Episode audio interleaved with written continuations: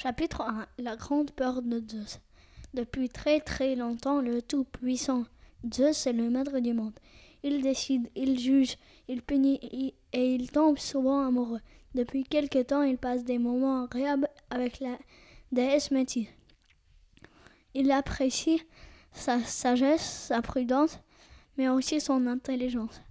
Dans le palais divin perché au sommet du mont Olympe, Zeus et Métis attendent la naissance de leur premier enfant.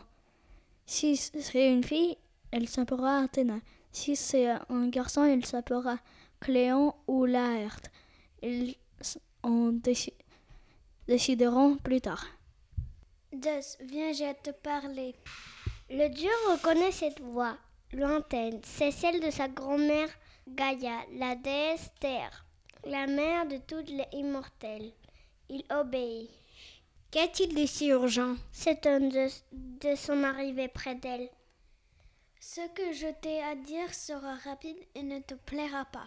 Je t'écoute. Si Métis met au monde une fille, tu auras ensuite un, un fils qui te chassera du trône. En es-tu sûr?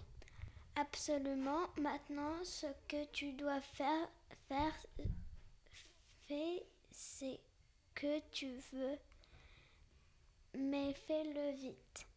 Debout sur son char d'or tiré par trois chevaux magnifiques, Dieu, regarde son palais.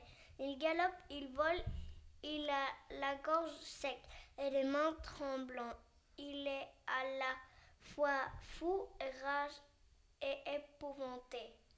Je suis le maître du monde et je compte bien le rester. Hurle-t-il en foutant ses chevaux.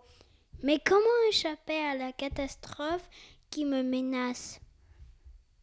D'habitude, Zeus aime contempler d'en haut la mer, les champs, les forêts, les villes et les villages. Le spectacle des humains l'amuse. Ici, un, un, une paysanne transporte de lourds Là, un pêcheur repart son fil. Puis loin, plus loin, des enfants cherchent un chevreau égaré. Juste entend leur rire comme leur palais plainte. Ils écoutent leur prier. En parfois, ils exaucent leurs vœux. Mais aujourd'hui, Zeus ne les voit pas. Il ne, les entend pas. Il ne pense qu'à l'annonce de la fin de son règne et, fait, et se fait du souci. Dépêchez-vous, cheveux de malheur s'énerve-t-il. Lui qui a toujours réponse à tout, il ne trouve aucune solution à son problème.